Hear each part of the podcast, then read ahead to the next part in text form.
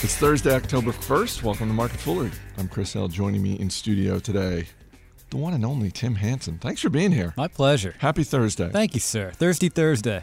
Is you know what? With the weather headed our way, it, it is a good time to drink. And we'll talk about the weather shortly.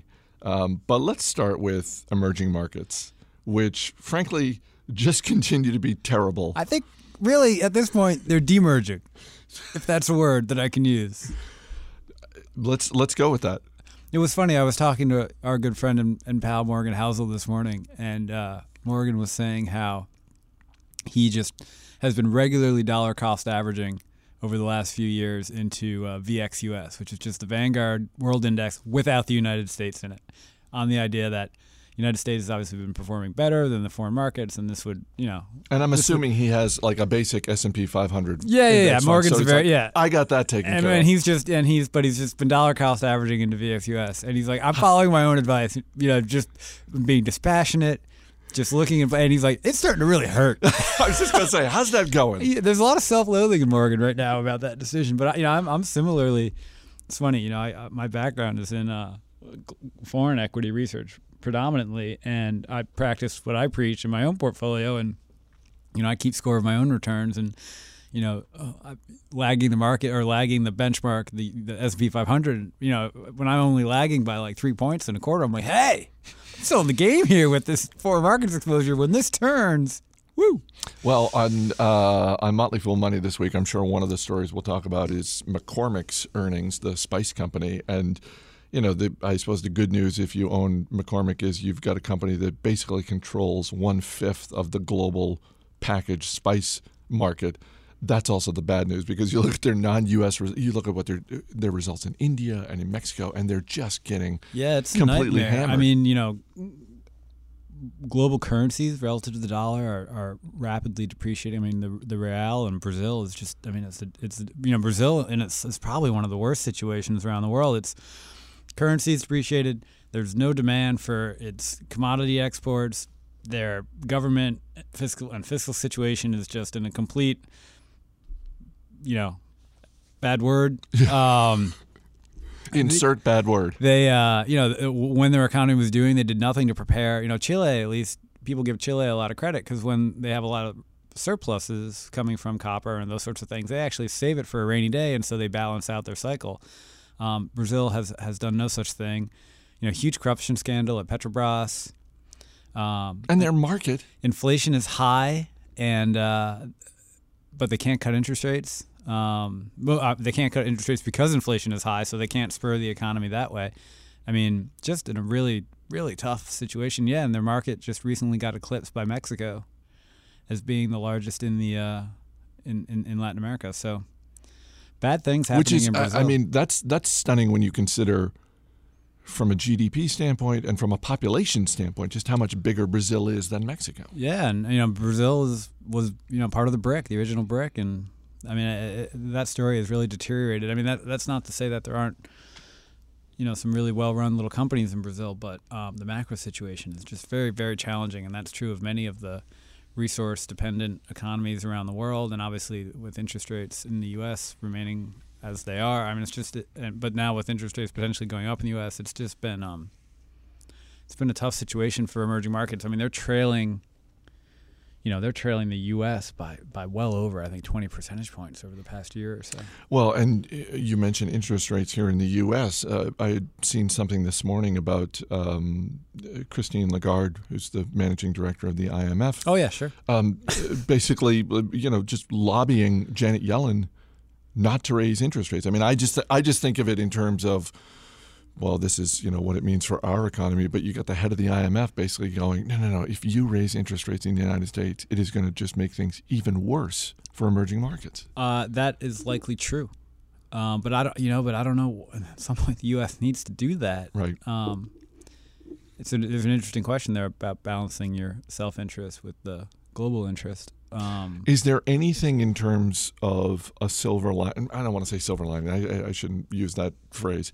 Um, is there any non-U.S. market that is maybe a bit of a bright spot or a less dismal spot. I mean, I, I applaud you and Morgan for being dispassionate and, and, and sticking to your strategy. But, you know, for someone who maybe doesn't have a lot of non US exposure, and they're thinking, you know, and if they've just listened to the, the, the last few minutes of our conversation, they're thinking, I'm not jumping into an emerging market fund now. Well, you know that's probably the reason, best reason to jump into an emerging market fund now, and and to do it dispassionately with dollar cost averaging, because timing these markets can be very, um, can be very difficult, and obviously, when and if, or if and when, um, sentiment in emerging markets changes, it's it's probably going to change quite dramatically and rapidly, just due to the fact that the the decline has been, or the relative underperformance has been so severe. You know, there are still good things happening around the world um, particularly in developing markets around um, innovation and, and wealth creation, middle class creation. Uh, India, I think, has has a significant opportunity um, to do good things. Um, China obviously has its issues. Brazil has its issues. Indonesia is tied to commodities, so it has its issues. So and you know, and that's really the thing is is um, a lot of those countries made hay when commodity prices were strong um, and in so doing, failed to diversify their economies in such a way that they could they could hang in there when commodity prices weren't quite as strong. So when that cycle turned, many of them got caught, um, sort of swimming naked when the tide went out. To paraphrase a good old Buffettism. Um, you know, but if you look, you know, the small cap company, there's some there's some very interesting small cap technology companies operating in Brazil and Latin America. You know, Mercado Libre is something that's come up in Fool forums quite a bit.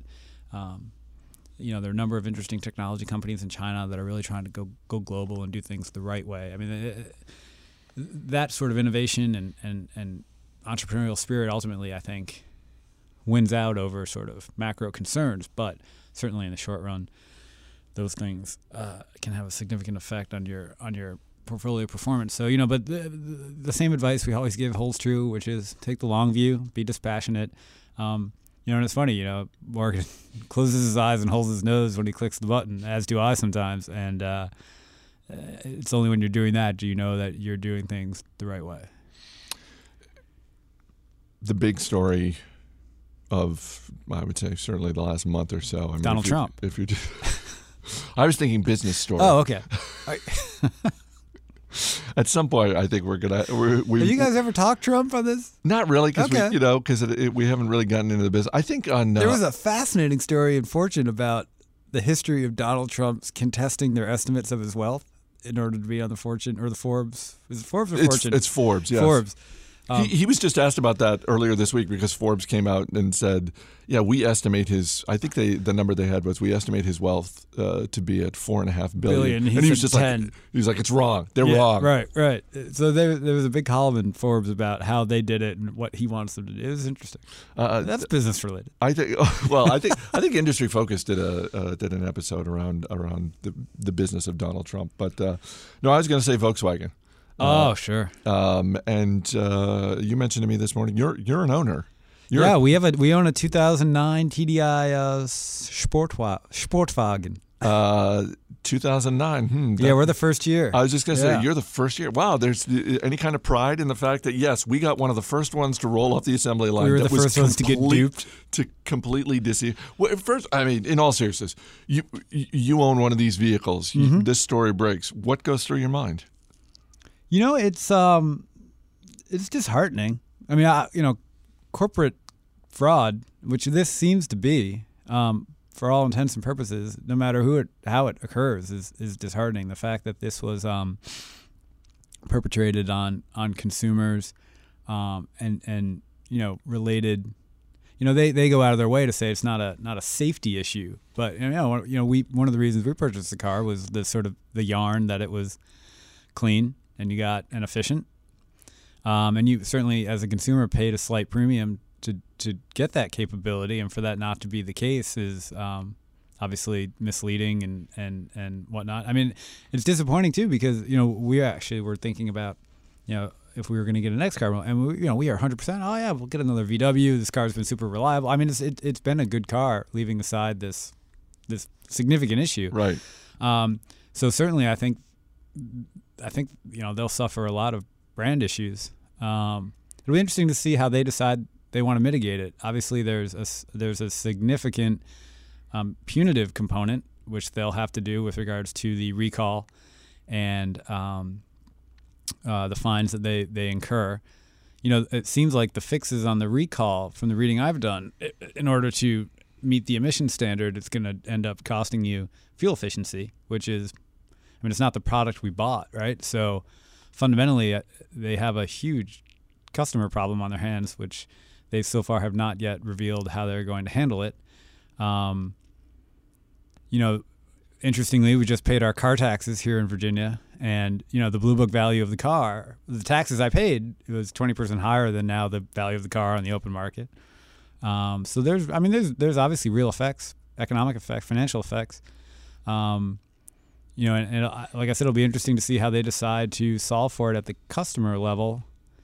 Um, you know, I certainly, you know, getting the recall fix if it costs you fuel efficiency still changes the dynamics there.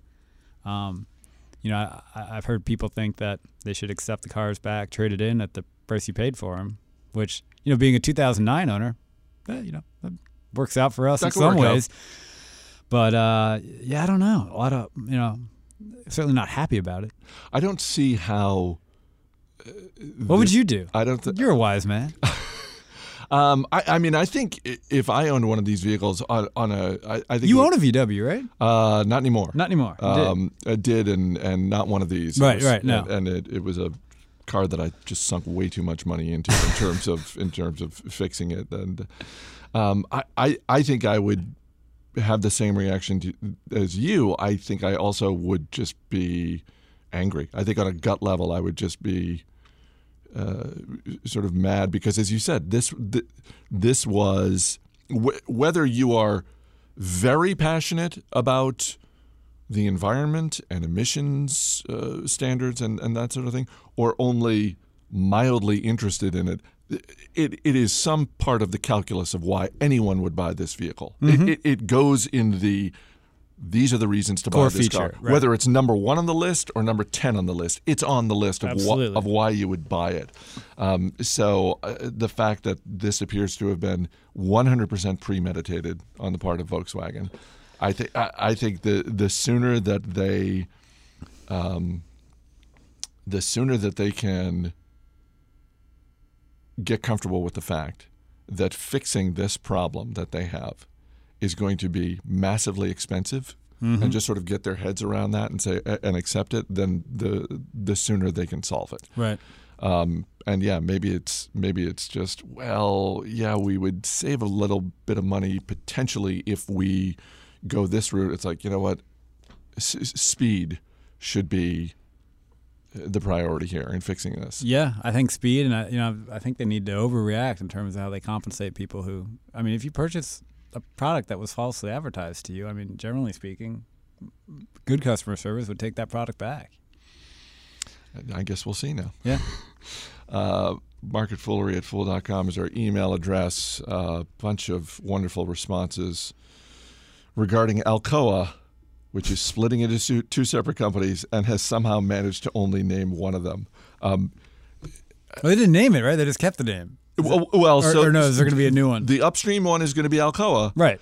And the value add business, that's the one they haven't. TBD. They, they haven't named it. So they haven't named. I mean, they haven't they haven't come up with new names for anything. They just said, "We'll keep one name. We're gonna and we're gonna punt on trying to figure this one out. Exactly. Got it. And and we were chatting before we started taping. Um, you said that's going to be an interesting meeting, I, I, and I said I believe that the meeting has already happened, and it was probably very contentious, and they couldn't come to a resolution. I don't think at, at any point they said, "Oh, we don't need another name." I'm sure they tried. So, so I'll be. Inter- I wonder if somebody from Alcoa, I hope, would reach out to us and give us the breakdown about how this is how this has come to pass. Because if it, if it's if it's been the case that they've had many hours long meetings and they haven't come to a decision then I think that's that's sad. But if on the other hand they just said, you know what, we're all about the uh, the strategy of this split off. We're going to get our ducks in a row, and we'll, the name doesn't matter. We'll figure that out later. Then I commend Alcoa for that because I think probably in corporate America, there's far too much time spent naming inconsequential things. Uh, yes, although in this case, the rebuttal it, to that, of course, is Quickster. Yeah, exactly. exactly. Uh, from Good old Quickster. Quickster. That, that was one of the, you know, from Jimmy um, uh, Abembe, who uh, suggested, how about Quickster as the name of the new. Uh, from Jonathan Gaynor in Foster City, California. The next logical name is obviously Alcob. So instead of Alcoa ending with an A, Alcob ending with a B. There would be no misunderstandings whether the two companies are related or not. Uh, from Patrick Pritchard, who writes, You might as well leverage what you have. I propose Alcoad, apostrophe D, as the name of Alcoa spinoffs.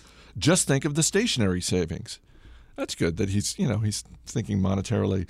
Uh, and from Dr. Ken Camilli, who writes, if Alcoa's spinoff is a value play, then they should call it Valcoa. I think that's a strong one. That's not bad. And I think I made this point That's not bad at all. uh, on Monday. Um, I wouldn't care. I, I, I wouldn't have cared what the name was. If they came out and said, "Oh, this business is going to be called Alcoa, and this other one is going to be named, you know, whatever," I, I wouldn't th- really think twice about it unless it was absurd. Now, clearly, it's all I can think about with Alcoa, and I feel like they've inadvertently raised the bar. Do you have a suggestion for them if they're listening? Uh, I don't have a suggestion. Uh, you know what, Uh, uh, Valcoa. That's that's a good placeholder. Valcoa? For, uh, I, I think if if they called me in, I'd say, look, Valcoa is the leader in Mm-hmm. the race right now, and anything you come up with has got to top that. Um, What do you charge for your consulting? uh, you know what? This is this is gratis. You're welcome, Alcoa. This is completely free, which is probably what it's worth.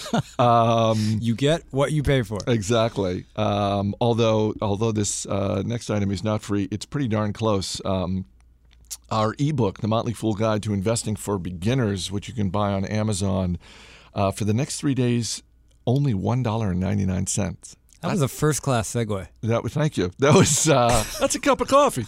Dollar ninety nine for an ebook that's going to teach you how to invest. Maybe not you, but because you, you A know, if loved one, a loved one, someone who you want to just say, hey, a neighbor. uh, learn just a little bit. It's uh, it's 75 pages. It's, you can knock it out in a weekend. A local service provider. Exactly. Just a dollar ninety nine on Amazon, the Motley Fool Guide to Investing for Beginners. So check it out. And speaking of this weekend, uh, it's going to be a good weekend to sit indoors and read. At least in the Mid Atlantic, At it least, seems like. um, Hurricane Joaquin bearing down upon us.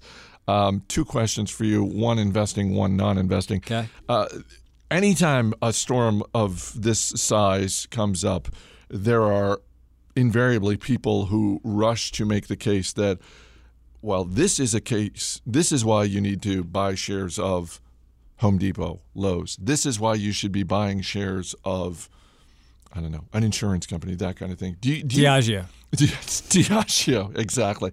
Do you ever, um, has that ever factored into your thinking on an on an investment?